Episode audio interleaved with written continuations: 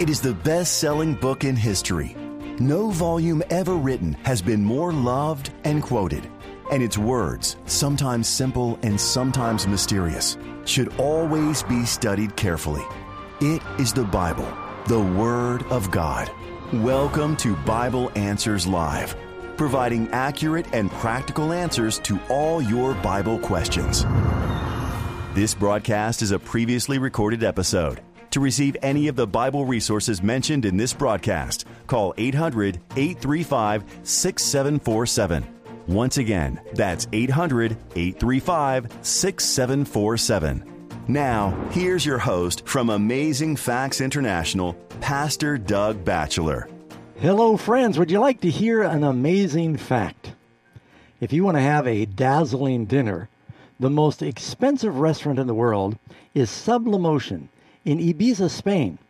At over $2,000 per person, a maximum of 12 guests sit around one table and receive 15 courses of delicious food, plus dessert, prepared by some of the world's best chefs. Of course, the portions are small or you'd be uncomfortably stuffed. The meal is much more than food. The entire room and table is a high definition screen, making it an immersive experience. Some courses drop from the ceiling and desserts hover above the table. The atmosphere and music of the room will change over the course of the night. The result is a spectacular three hour banquet that takes guests on a sensational journey from a vivid coral reef beneath the ocean to fantasy forests to a futuristic dinner where friends and guests put on these special 3D goggles. And I'm wondering if they can do vegan. do you know the Bible says there's one dinner that's even more expensive, and you've been invited for free. Isn't that incredible? Yeah, I was. I'm thinking I'm not taking my wife there for.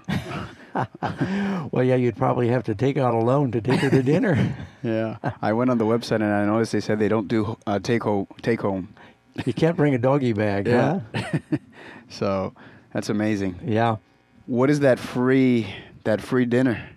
That free celebration. Yeah, I kind of set that up. The Bible tells us that the best supper in the world and the most expensive supper in the world, of course, it's expensive because it costs the life of God's Son, but it's free for us in that He's giving it as a gift.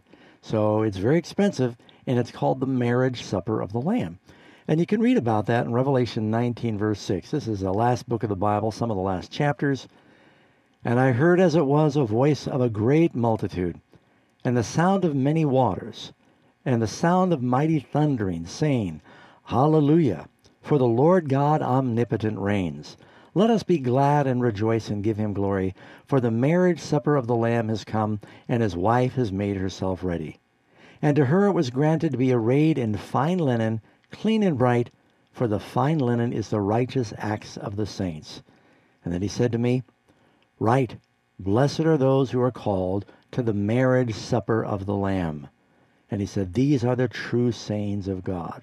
This is a message directly from the angels to the Apostle John telling about this dinner of all dinners that we'll eat. And Jesus even says, And I will come and serve you. Amen. So it's it's almost incomprehensible. Yes, it's it's to think that at that moment we should be serving him for all he's done for us.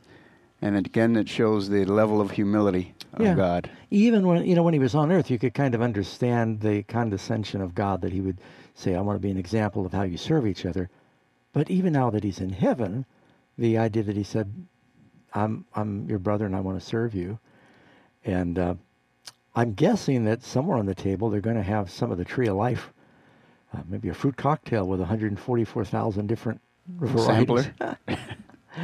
Yeah, so uh, I want to be at that dinner. And by the way, friends, uh, we have a free offer tonight that uh, you can ask for that'll tell you how you can get your ticket to that uh, special restaurant. Yeah, so the uh, free offer, if you go uh, 1 800 835 6747, it's a free offer number 156 The High Cost of the Cross, right? So if you're available here in North America and U.S. territories, just call that number 1 800 835 6747 offer number 156, and we will send that to you for free.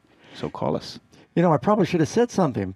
Uh, Pastor John Ross is not here tonight. Uh, we gave him the night off because he's at his mother in law's birthday party. And if you miss that, you're in trouble. Yeah. And so I'm really glad that uh, Pastor Carlos Munoz is here with us, both evangelist and the director of our Man- Amazing Facts Evangelism Training Program. And he's uh, a well versed expert in Scripture.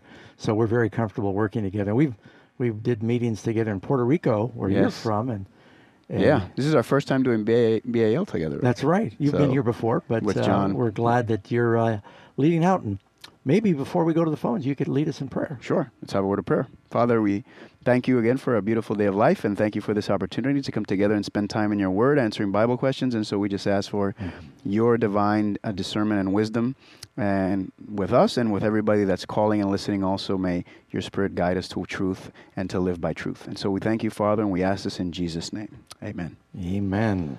All right, so we have the first question here is from Anthony in New York. Anthony, good evening. You're on the air. Good evening, Fazlis. How are you doing? Doing great. Great. Now you're talking to two New Yorkers right now, so we, we could probably understand each other without a translator. awesome. Yeah. Uh, my question tonight is, um, why did uh, Nineveh get a warning to repent or be destroyed, but it appears that Sodom and Gomorrah didn't? Okay, good question. And a a lot of people don't realize Sodom and Gomorrah did get a warning. Uh, Pastor Carlos might look it up for me, but when Lot and his family were carried off by the king Chedorlaomer from the north, there was a judgment that came on Sodom and Gomorrah. Abraham went out and he saved them. And so he saved them, and this was to, you know, urge them to repent of their sins because they had nearly been destroyed, but through Abraham's intercession and God's mercy, they were given another chance. When the judgment finally came, uh, in is it Genesis uh, 19? 19, yeah. Then, uh, well, that was because they'd run out of their, you know, God said uh, they they'd pushed the envelope too far. Yep. So they, they were actually warned and they were, you know, given kind of a chastisement, warning them to turn from their wicked ways, and they didn't. And Nineveh was warned, they repented, but later on they went back into their wicked ways. The judgment came. I think it was a, a flood and fire and wars. It just destroyed the city. Yep. Very good. Does that help a little, Anthony? Yes, it does. Thank you very much. I appreciate that. Thank you. All right. Thank you, Anthony. Next we have uh, Jesus from Palm Bay, Florida. Jesus, you're on the air. My guess is it's Jesus, but you would know that. and are you there, Jesus? Yeah, yeah. Hey, pastors. It, it is Jesus. Um, but I usually get both. Um, so my question today is when witnessing to other denominations, how should we witness when it comes to doctrines and differences between doctrines? All right, that's a good question. You know, uh, first thing is if you're if you're talking to people, um, uh, you know, from a differing denomination, uh, you know, clearly everybody is part of a denomination because they believe certain things. They're sensitive to their beliefs. Um, first thing you want to do is be winsome, find common ground, show them that you love and respect them, even though you may disagree. It's okay to disagree without being disagreeable and um, then you might you know put them in a question in a position where you're saying look help me understand instead of saying you know what you believe about the trinity or what you believe about the resurrection it's all wrong or what you believe about tongues it's all wrong. Instead of coming off as an attack you can come off and say help me understand better what it is you believe. And then you kind of question them when they raise something they say now where's the verse for that? And so you do it in more of a you know a winsome uh, teaching way, as opposed to clubbing a person with your opinions. Yeah. And you always want to, everything that you share with people, always have your Bible verse, your foundation, so that they see that it's not your opinion, that you're basing it off of Scripture. Right. Yeah, I I I did a debate with another pastor. It was a friendly debate, and uh, then afterwards, someone brought to my attention.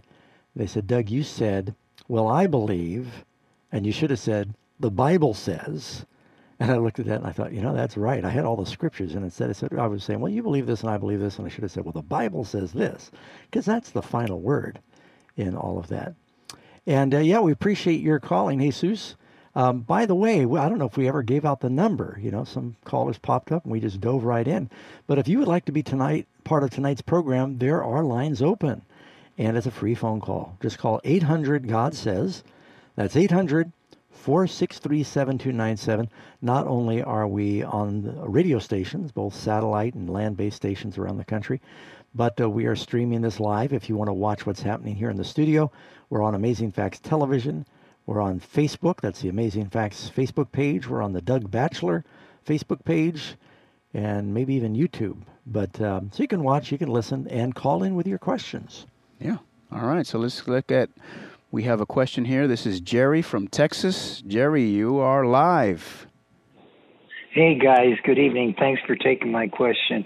I have uh, two texts in Genesis, and the first text is Genesis 27 to 30. And this is um, uh, kind of a terrible time when Dinah, uh, Dinah went into the the land of the kingdom that they were they were staying, and um, Shechem fell in love with Dinah, and uh, he took advantage of her. And of course, the brothers didn't like it, and then they I don't know which one made a proposal that we we would be one people. You'll give us your daughter. Sounds like it was either Simeon or Levi. We're not sure. Yeah, Simeon and Levi were the ones that uh, uh, killed them, and uh, so that was the very thing. You know, Jacob said, "You you make a stink of me and the people," you know, and then Jacob moved on, and they took their women, their children, and their um, Cattle and all well, their the booty. Yeah. from yeah. And where are those individuals in Genesis 46 6 when Jacob goes down to Israel? I see no mention of them, of the 70 that went down to Egypt land. You know, the 70 that are mentioned, I know this may sound terrible, but the 70 that are mentioned were all family members that are descendants of Jacob. That would be Jacob's sons, his uh, wives, his grandchildren, and His at that point he had some great grandchildren, probably, because the spread of years between Reuben and Benjamin is significant. Uh, so I think it doesn't count the slaves. That's unfortunate. And when the children of Israel came out of Egypt, it tells about them. And then later it mentions, and there came out a mixed multitude. Some of the other servants of the Egyptians escaped with Correct. them. So I'm pretty sure that there were more than 70 people that uh, came out of Egypt. I'm sorry, came from Israel to Egypt. But that's a great question. It does just mention, I think, the family members. Well, Pastor, I like to give you difficult questions. Thanks, Doug. well, you did a good job. Jesus. That makes sense. What do you think, Carlos? okay, you guys be safe. All right. Hey, thank you so much. We appreciate your call, Jerry. Thank you, Jerry. Hey, thanks, guys. All right. Bye. Bye bye. Next, we have Robert from College Place, Washington. Robert, you are on the air. Hi there. I was uh, I found someone who believes um, that when Jesus comes, that we will reign with him on earth for one thousand years, and um, was just wanting to know how.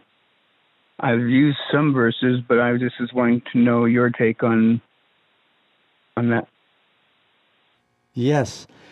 Very good. Uh, so during the the millennium, that's the thousand years. The word uh, millennium is a composite of thousand millennium. If that's a thousand years, same same teaching.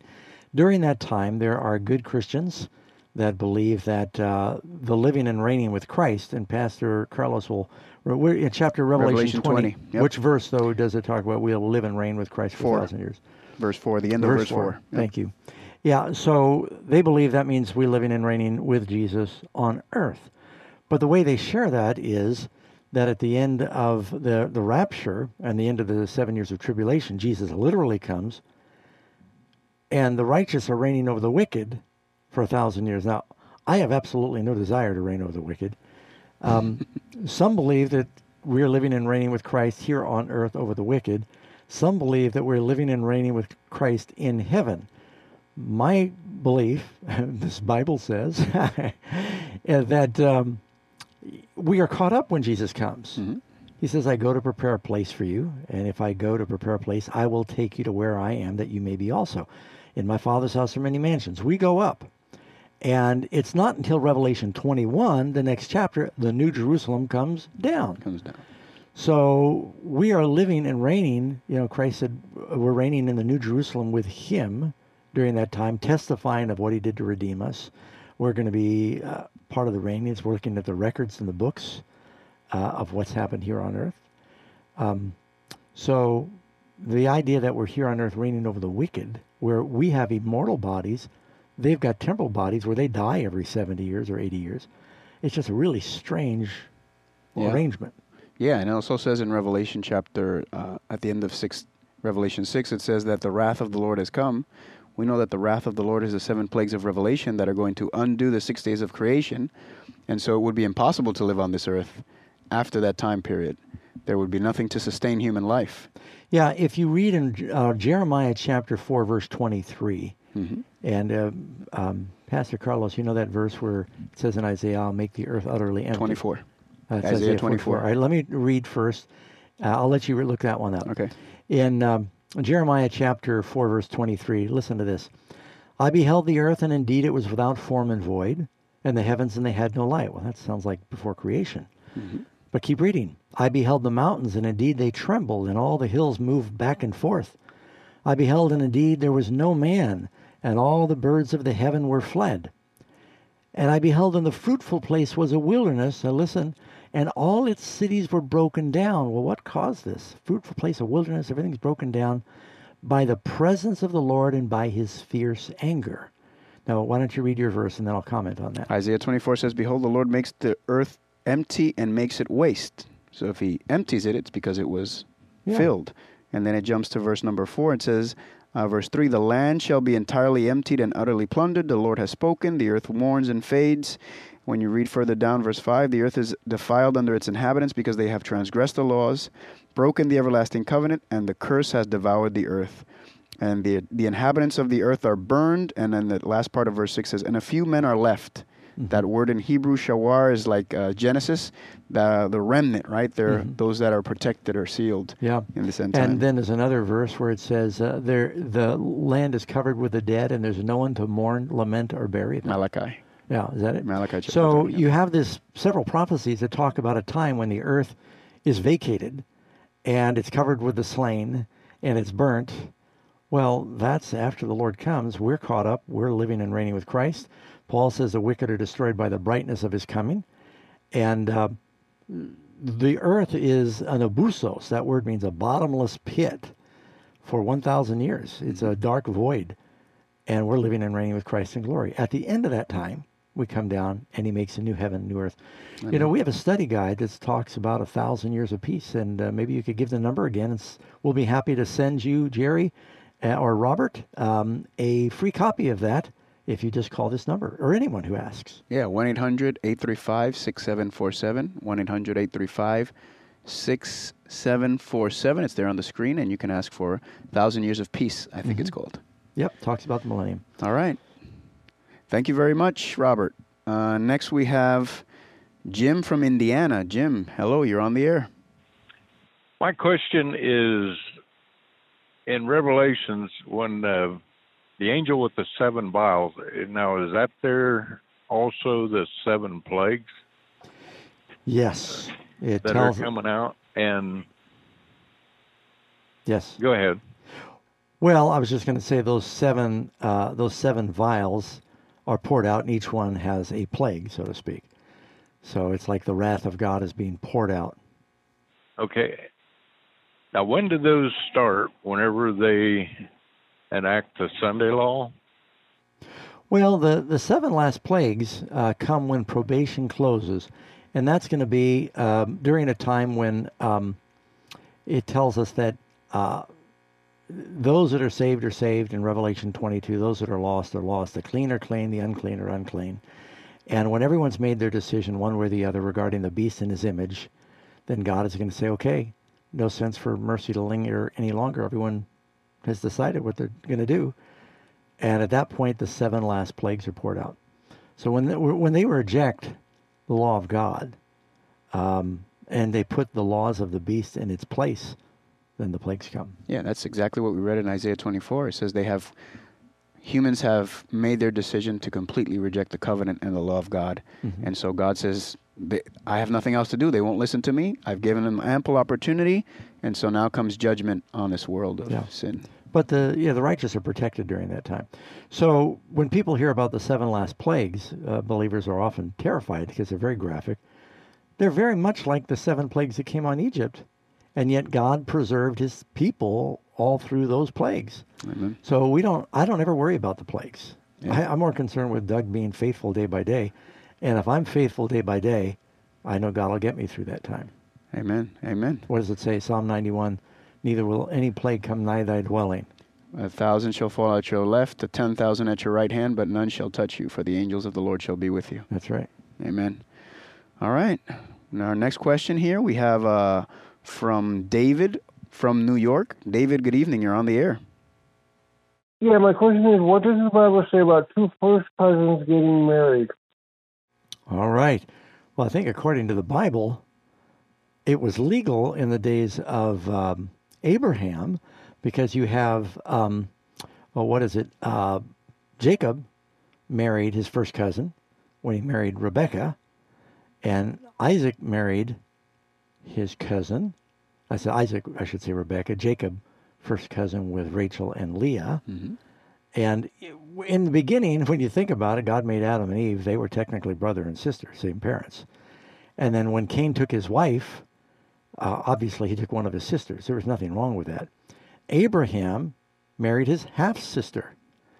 Um, back when humans' uh, blood and genes were so vital, there were no risks then of, you know, uh, having mutations that would cause weaknesses and problems. But as time went by, Moses said, You're not to look upon the nakedness of your sister. And he's insinuating that, you know, you're supposed to marry out of away from the family tree as far as possible, but within the tribe or within the people. They weren't to marry foreigners. Yeah. And still today, some people marry their first cousins. Yeah, and it depends. As a matter of fact, those states vary from, uh, those laws vary from state Mhm. to state. But there are risks because I've done uh, evangelistic programs on some small islands in the South Pacific where there's not a big gene pool. And they have a lot of birth defects because they're all kind of marrying hmm relatives.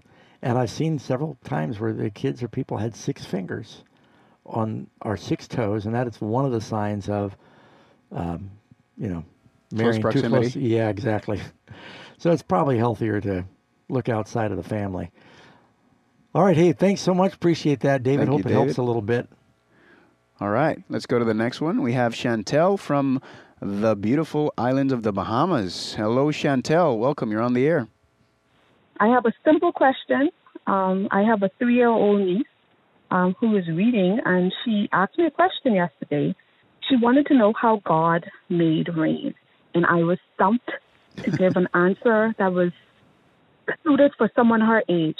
So I said I will ask Pastor Doug um, and Bible Answers Live how they would have answered that question for a three year old. Well, that's a good question. Uh, I'm not sure exactly what happened with the geology of the earth uh, or the meteorology of the weather, but the Bible does say that before the flood, that it never rained on the earth. But God did make a mist, and there's several places in the tropics you still see that. You know, it's, it's it's very humid. You'll see a mist come up from the ground, and it watered the earth. And um, but this envelope of water that God had, because it says He made the an atmosphere, of heavens between the waters above and the waters below. There's some envelope of water, and that's actually very scientific because if you've got water that is polarizing the light and the heat, the whole planet would have been a similar temperature. And they find in Siberia and Antarctica, they find you know fossils of ferns and these tropical uh, animals, and they think that the whole Earth must have shifted on its axis or something. But I think the whole world was a beautiful, habitable place. And what God did during the time of Noah to actually trigger the flood, I'm not sure, but he poked a hole in that envelope and it just And it- all it went, popped. It, yeah, it all came down, and but water also came up from below. It says Yeah. the fountains of the deep were open, right. so water shooting up, and then from then on, there was so much moisture in the atmosphere, it began to rain. It's uh, that would be Genesis chapter two, verse six, Chantel. And uh, you next time you go to the supermarket, I don't know if uh, over there in the Bahamas, but when I go to the supermarket, you know how sometimes they have the little water. Mister, That always the reminds me of Genesis. So you can show them that and say, "This is how God used to water the the the nat- nature in the p- before the flood." Okay, all right. Does that help? That helps. All right. Yes, it. Thanks. Take care, Chantel. You have a good evening. Thank you. Thank you. You too. All right. Next, we have Travis from Lexington, South Carolina. Travis, you're on the air. My question is uh, it's a two part question. Is it possible to achieve a sinless state here on earth? And if it is not possible, what are the implications of believing that it is possible? All right, great question. Now, I, I need to let you know in advance. We've got about a minute, so I'll do my best. Uh, let me ask you a question. Do you believe the devil can tempt us to sin? 100%. Okay. Do you believe Jesus can keep us from sin? I believe he can, yes. Now, Your answer's your answer's slower. so, eh, it, it, as much as we believe the devil can tempt us to sin, we need to have faith that uh, with God all things are possible, and that through Jesus He can keep us from sin. So, the fact is, if you ask the average church to be honest and raise their hands, how many feel sinless? No one's going to raise their hand because we all fall, we sin and fall short of the glory of God. But we have a perfect example, and there's no excuse for any sin and the Lord can give us victory over any temptation. You can't name a sin now unless it's the unpardonable sin, but I know people who've overcome it, whether it's drugs or drinking or cursing or whatever it might be. Uh, God can give victory in every area, and we need to believe that. Now we're gonna we're gonna run out of time, Travis, and I hate to do that to you, but we have a book called "Is It Possible to Live Without Sinning?" and give them the number, and we'll go to our break. Yeah, so uh, Travis, you can call 1-800-835-6747 and ask for that ask for that book. Is it possible to live without sinning? And yeah, don't let the title scare you. It is really a good book. Oh, it's great. I actually read it once when I was flying. I put the plane on autopilot, and uh, I was really touched by it. Don't go away, friends. We're just going to take uh, a little uh, break here, get a drink of water, tell your friends to tune in. We'll be right back. Stay tuned. Bible Answers Live will return shortly. What if you could know the future? What would you do? What would you change? To see the future, you must understand the past. This intriguing documentary, hosted by Pastor Doug Batchelor, explores the most striking Bible prophecies that have been dramatically fulfilled throughout history. Kingdoms in Time. For more information, visit kingdomsintime.com. I really wanted to start a new devotional habit, but life got in the way. Next thing I know, we're a month into the new year, and I'm like, what's the point of starting? Then I saw 365 amazing answers to big Bible questions. Each day is a single study, so you can start anywhere on any day and not miss a thing. They're crisp, clear, and enlightening. Get yours today by calling 800 538 7275 or visit afbookstore.com. The Jews are some of the most unique and gifted people in the world. And even though Judaism is one of the smallest religions, about 16 million globally, they still manage to have a profound impact on history wherever they go. Yet, even though most of the Bible was written by Jews, and Jesus himself was Jewish, the Jewish people can be among the most resistant to the Christian religion. Well, friends, this is why Amazing Facts has recently produced a fascinating three part DVD series called Is Jesus Kosher for Jews? In these new programs, Steve Wohlberg, Jeff Zaremsky, and myself, all who share Jewish background, relate our personal miraculous journeys of faith in a winsome way, and we consider together the controversial question Are Jesus and Judaism compatible? You will personally be inspired by these life changing stories. Call today 800 538 7275 or visit afbookstore.com. You're listening to Bible Answers Live, where every question answered provides a clearer picture of God and His plan to save you. So, what are you waiting for? Get practical answers about the good book for a better life today. This broadcast is a previously recorded episode. If you'd like answers to your Bible related questions on the air, please call us next Sunday between 7 p.m. and 8 p.m. Pacific Time. To receive any of the Bible resources mentioned in this evening's program, call 800 835 6747. Once again, that's 800 835 6747. Now, let's rejoin our hosts for more Bible Answers Live. Hello, friends. If you're just tuning in, this is Bible Answers Live. And uh, my name is Doug Batchelor. Carlos Munoz. And we're here to try and do our best to answer your Bible questions. We don't claim to know all the answers, but we've got the Bible in front of us. And we invite you to call in. We have some lines open. If you want to call, the number is uh, 1 800 God Says. That's 1 800 463 7297 with your Bible questions. You can watch on Amazing Facts Television. That's on Roku and as well as G19 satellites around the world. And uh, you can also watch on the Amazing Facts Facebook page, Doug Batchelor Facebook page, YouTube. And, you know, I, I want to tell everybody something coming up in, oh, two and a half, three weeks. Yep. For, uh, if you got a pencil, you might want to write this down. We are doing a full scale uh, evangelistic program that is going to go through the primary teachings of the Bible, and it's called Panorama of Prophecy. We'll be exploring some of the main prophecies from the book of Daniel and Revelation, and uh, there's a whole new set of lessons we've just printed called Panorama of Prophecy. Mm-hmm. That begins October 15, and it goes through November 13. And it will be on uh, Amazing Facts TV. It'll be on 3ABN. It'll be on Hope Channel and Hope Channel International. Mm-hmm. And we're encouraging everybody to tune into the special live study. It'll be at the new Word Center here in Northern California, the Amazing Facts Word Center.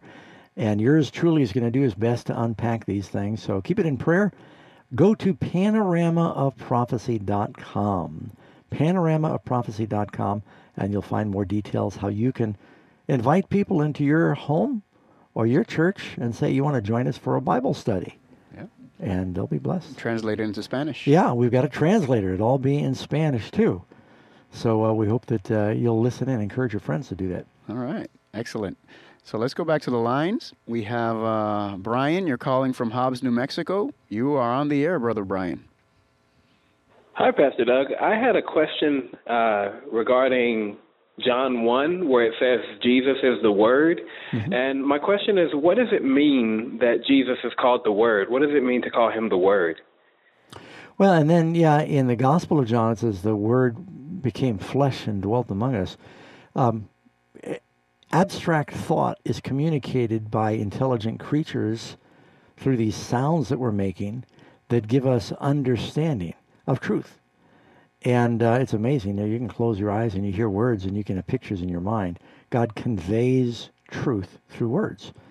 And the message of God to man was communicated through the life of Jesus. It's interesting. We have no idea what Jesus looks like, in spite of the typical artist conceptions of what he looks like. What changed the world was what Jesus said. And Christ even said, you know, the things I'm teaching, this is going to go into all the world.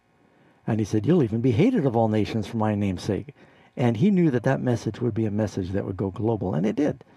So the message of God was in flesh, it, lived out in the life of Christ. Christ said, If you want to know what God's like, look at me.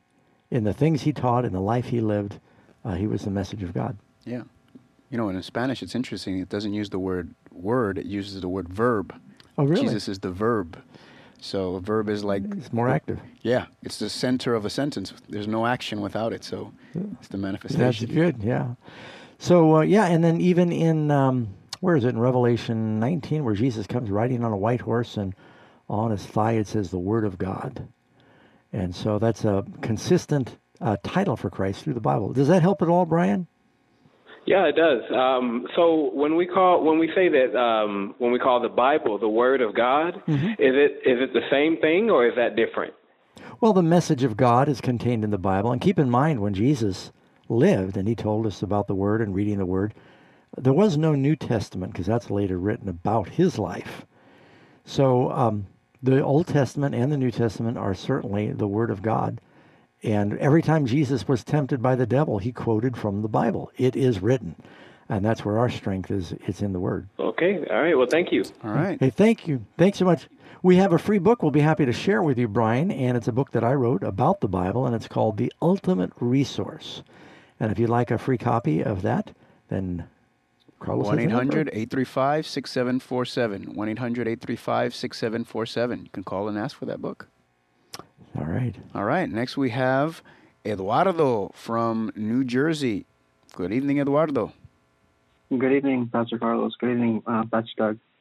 Yeah. Um, so I, I had a question on Romans 9, um, the whole chapter, but just w- this one verse uh, where it talks about Jacob I loved, Esau have I hated. Mm-hmm. Who are these vessels of wrath uh, fitted to destruction? When it says Romans 9:22, what if God to show His wrath, make His power known, endure it with the much long suffering, the vessels of wrath fitted to destruction? Well, first, what is a vessel? He tells us earlier that you know God is the potter, we are the clay. God can make different kinds of vessels, um, and so vessels are talking about people. He wants to fill our vessel with His Spirit, and uh, He wants us to be vessels, uh, containers that are for His use to uh, communicate His truth and to pour ourselves out for good in the world. So we're the vessels. When He says vessels of wrath, He's talking about vessels that can't be used. Now, there's uh, in the law of Moses in Leviticus, they had a law that said that um, you know you could clean a vessel, but if certain vessels were exposed to anything that was unclean, if you opened up a basket and it had mice in it, they said burn it, don't use it, don't try and wash it. Uh, some vessels were to be destroyed because they were unclean. And if we refuse to allow Lord, uh, the Lord to clean us, we become vessels that are fit for destruction. But I actually want to take you back a little bit because there's a very common mistake that people make when they read here in Romans where Paul says, you know, Jacob I've loved and Esau I've hated. He's actually quoting from Malachi, uh, where it says, when he says Jacob, Jacob was a, a term meaning Israel, the people. Esau meant Edom or the Edomites. And the reason God said, I've loved Jacob and I've hated Esau is because uh, Jacob, he wanted the blessing, and his people, uh, they were doing more to pursue God. The Edomites turned from God and turned to paganism. It wasn't that before they were born, God liked Jacob and hated Esau. God liked that Jacob was pursuing the spirit, and Esau was pursuing the flesh, and God hated that. That is still true today. God wants us to, it says in Romans 8, if you live under the flesh, you will die. But if you live for the Spirit, you will live. So Romans 9 is expounding on that. Yes, and that verse is Malachi chapter 1, verses 2 and 3. Yep. For uh, Eduardo. Did that help, Eduardo? Yeah, that helps so much. And I also had just one more verse. Uh, What Okay. is like Proverbs 16:4, where it says, "The Lord had made all things for Himself, yeah, even the wicked for the day of evil." Yeah, well, I, God did not just say, you know, I think I'm going to create some wicked people so that I can burn them for entertainment.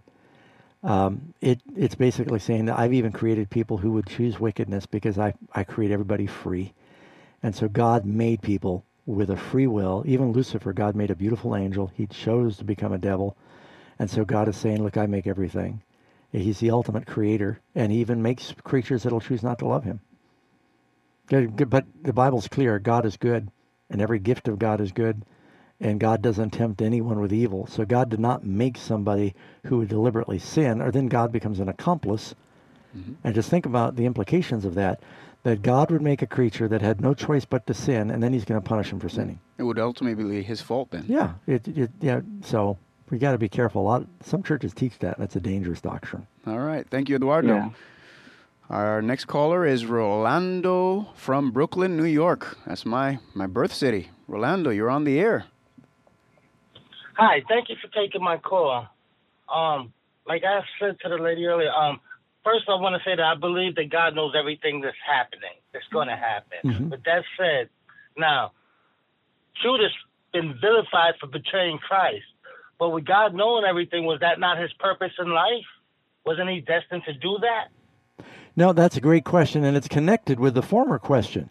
Now, think of it like this God is a weatherman. Just use this as a rough illustration.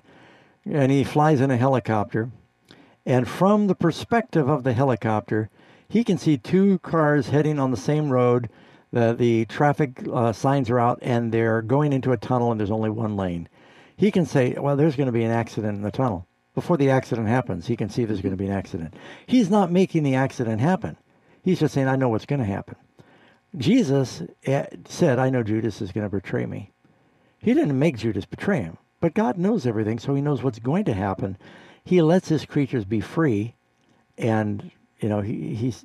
Some parents have had kids, and they say this is a kid that just is really rebellious, and I kind of know what direction he's going to go.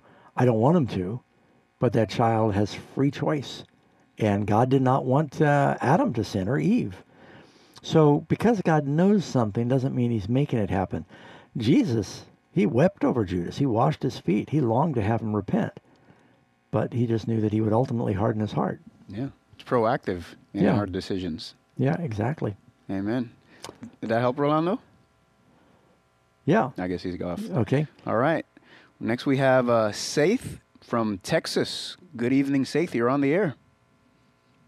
Hi, my question is how do we know when the seventh last plague started? All right. You know, that's a, that's a good question. One of the seven last plagues, it says the Euphrates River would dry up. I think that's the sixth plague. Well, it's very interesting. I turned on the news a couple of years ago, and CNN and Fox, major news networks, Yep. they said the Euphrates River is drying up because ISIS had captured the floodgates up higher, and they were turning them off, and the and uh, the river was going dry, and they're basically trying to starve their enemies.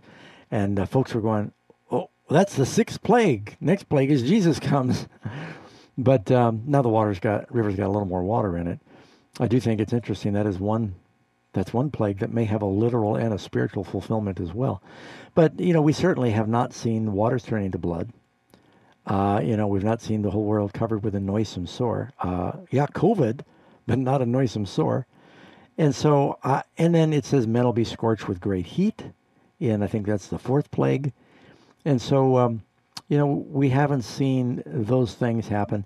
I also think that the the spiritual events that happen just before Jesus comes talks about a law that everybody must worship the beast in his image, or they can't buy or sell, and they'll be killed.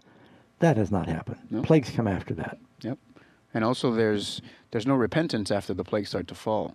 So some people ask, is COVID one of the seven plagues? They're like, well, I, more people are repenting now and, and coming to the Lord than ever. So that shows that we're still we haven't gotten to that point yet. It is a plague, and Jesus said there'll be pestilence in the last days, so it certainly fulfills that. But I don't believe it's one of the seven last plagues. Yes, exactly. All right, thank you, Saith. Next, we have Edna from Michigan. Edna, good evening. You're on the air. Good evening, guys. Hi. My question is Matthew 5, 21 and 22. Mm-hmm. So do you want me to read that or do you want to? You can go right ahead. Okay. 521. You've heard that it was said to those of old, You shall not murder, and whoever murders will be in danger of judgment. But I say to you, verse 22, that whoever is angry with his brother without a cause shall be in danger of the judgment. And whoever says to his brother, Raca, shall be in danger of counsel. But whoever says, You fool, shall be in danger of hellfire. So my question is the very last. If if a person is a fool and what's wrong with saying that they are a fool? Hellfire is pretty drastic. So Yeah. what's wrong with calling them a fool?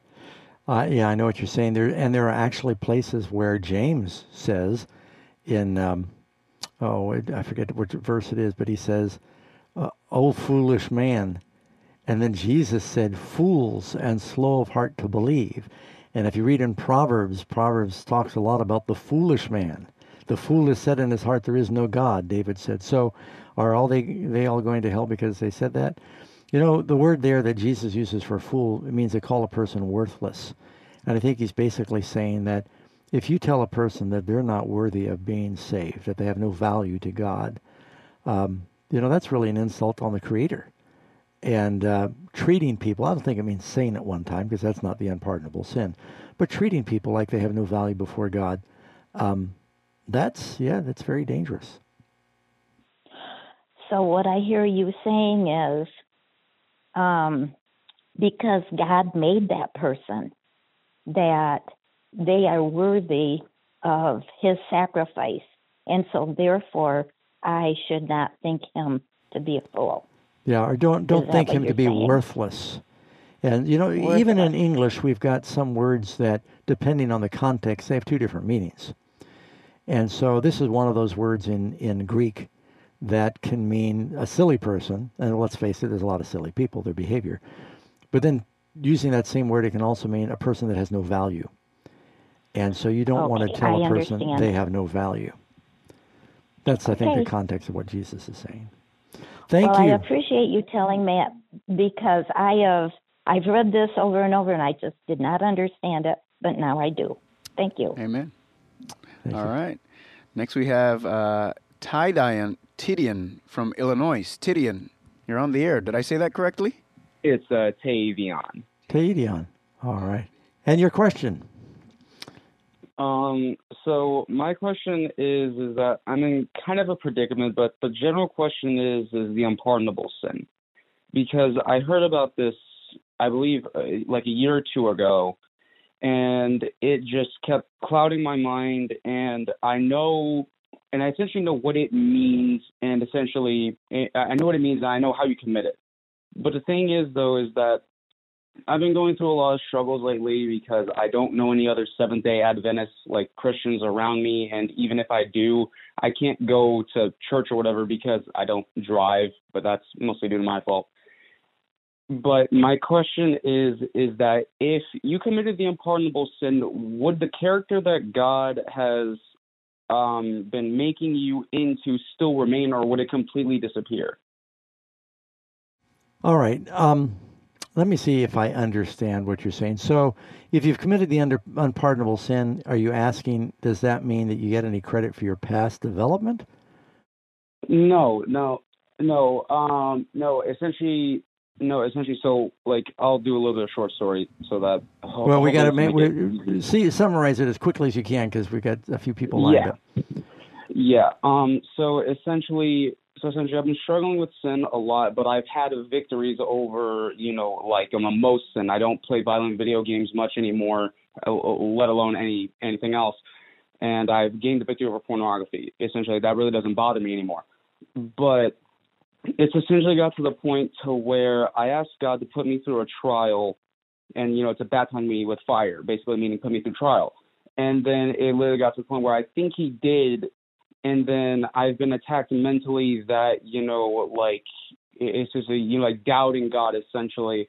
And then that's led to me thinking I've committed the unpardonable sin, and that's just been plaguing me. But for the past couple of days, I felt encouraged, and I even felt the Holy Spirit tug on my heart on Friday, saying, "Go to Jesus." And then now, like the Word of God is hitting me, kind of like what you brought up earlier, like with the destruction of Sodom and Gomorrah. Uh, I believe it was Sodom and Gomorrah. Uh, it was something about Abraham. All I right. can't So, if if we were to summarize this, are you asking then, how do I know that I've not committed the unpardonable sin? Basically, yes. Okay. All right, Uh, that's that's a good question. You know, you're not alone out there because people come to Jesus and they find themselves struggling with sin for years sometimes, and well, their whole life you're going to struggle with temptation. But uh, does that mean then that well, if I'm still being tempted after being a Christian 30 years, sometimes they fall in the same area over and over again? Does that mean I've committed the unpardonable sin? I'll say no, uh, because um, as long as there's a devil in the world, you're going to be battling temptation. Um, you want to continue to nurture the Holy Spirit in your life. When you are convicted, you repent of your sins, and then by God's grace, you strive to turn. Repentance mean, means a sorrow for sin and a willingness to turn away. Uh, do you see growth? The Bible says, grow in the grace and, and the knowledge of our Lord Jesus Christ. So, you know, are you seeing any progress? I'm encouraged because I, I see spiritually that I'm growing. I think I'm praying more now than I ever used to, and and um, I, I see progress in my life. But boy, every day, I was talking on the way to the radio program with a friend that picked me up. I said, I got to battle every day with not eating too much, and it's been that way for years, because you know if I just go with my taste buds, Yeah. I'll eat twice as much. so you're never going to get away from having some battles, and don't get discouraged. Now we have a free book we'll send you, and it's called The Unpardonable Sin. I think you'll find that encouraging. Yes. Tadion. I apologize. Tadion. Tadion. Yeah. All right. Hey, thank you for your call. We see if we can get a couple more in before uh, we run out of time here. Yeah, sure. Let's go to uh, uh, Ruth from Denton, Texas. Yeah. My question is uh, Are those seven less plagues going to be all over the world or like separately in different areas areas of the world? Yeah, good question. Um, You know, even when the seven plagues fell on Egypt, it seemed like different areas in Egypt had different intensity.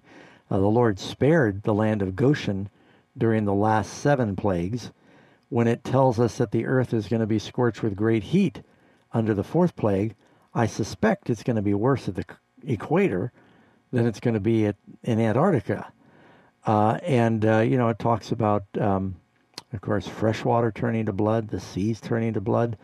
Um, so, you know, I don't know that they're going to be universal in nature. Jesus said that except those days be shortened, no flesh. That means good, bad, anybody, no animals, nothing would survive. So it's going to be pretty serious. Yeah, I think they're progressive because Mhm. if they fell on the on the earth, that all all covered the whole earth, then that the could be completely wipe out Yeah. humanity. So Exterminate humanity.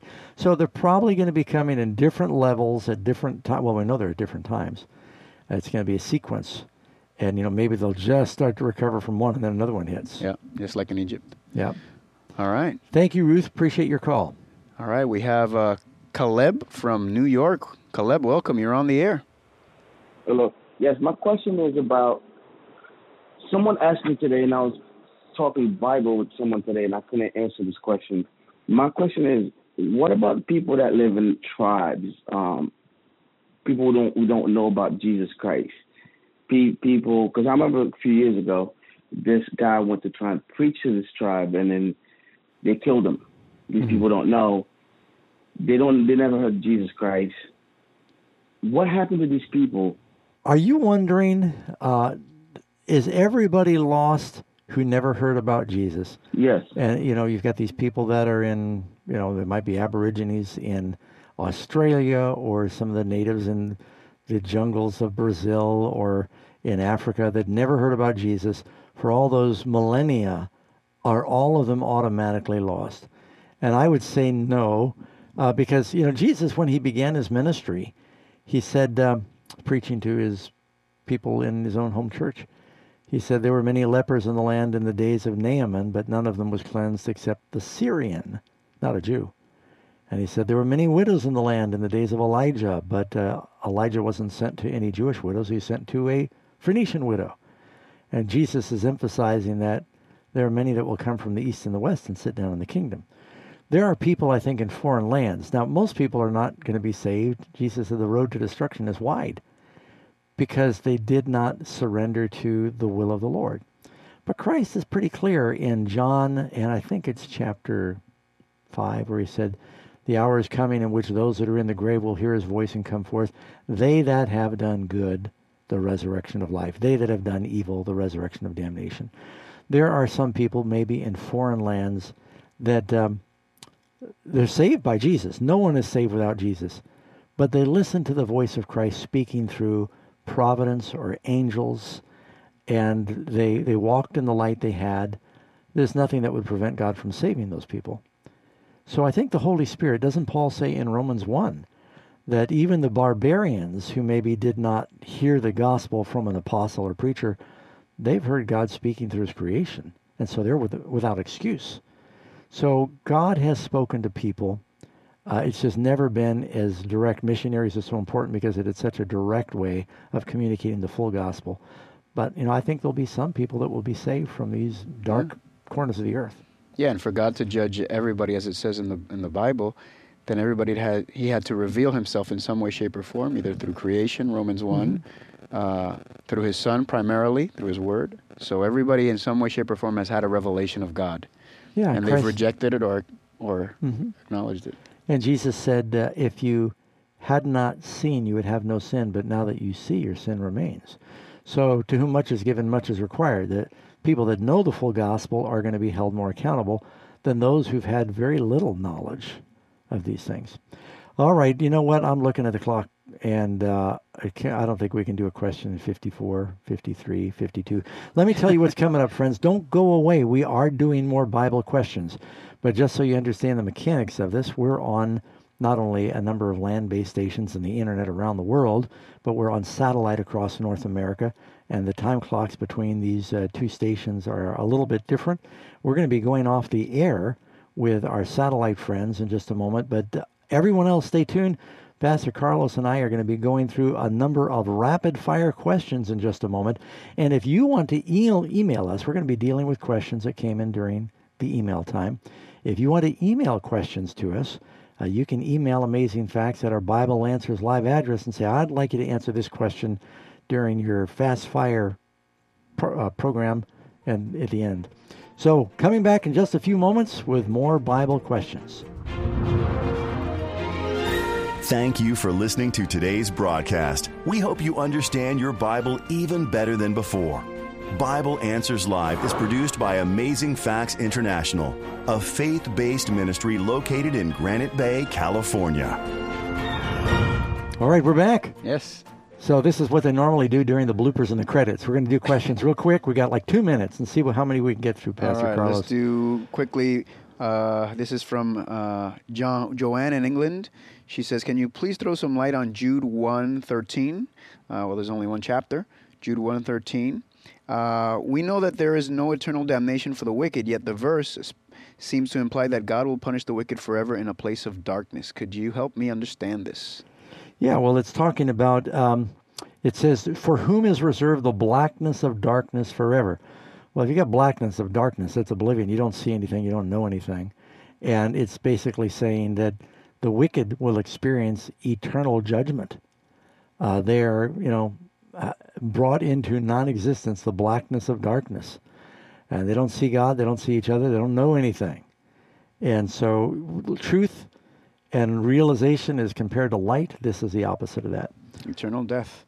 Next sonlet has Why was Moses punished so harshly for striking instead of speaking, while David was punished so lightly for adultery and murder?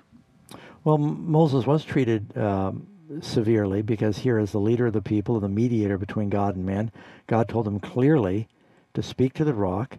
And God later said to Moses, He said, You're being punished because you did not glorify me before the people. And God ultimately did raise Moses from the dead, and he did let him see the promised land from Mount Nebo. David was punished harshly. He not only lost the illegitimate child, he lost three other sons, the respect of the people, and uh, yeah, he spent seven days on his face crying. Yeah. Next, we have Mel asking My Christian husband left the church and had an affair during the end of our marriage. I too started a short affair and committed adultery. Will the Lord judge us the same for breaking the marriage vow? Well, all sin is sin, but I'm not going to be judging anyone's heart right now because in a situation like this, there's going to be a lot of circumstantial uh, evidence that are differences that I'd recommend you read the book that I wrote and you can send for it. It's called Marriage, Divorce, and Remarriage. A lot of verses deal with that subject there. All right. And then we have here from New Zealand, Russell says, When Jesus said he will be with us until the end of the age, does that mean he will leave us at some stage? I thought he was with us forever. Well, yeah, he will be with us forever. I think the time we're worried about is not when we get to heaven. I think the context is the people were worried that he was going to go to heaven and forget about them. He said, No, I'm never going to leave you. I'll be with you all through the trials of this world. And friends, wherever you are, he's with you right now. And this really is coming to the conclusion of our program. Go to amazingfacts.org. This broadcast is a previously recorded episode. If you'd like answers to your Bible related questions on the air, please call us next Sunday between 7 p.m. and 8 p.m. Pacific Time.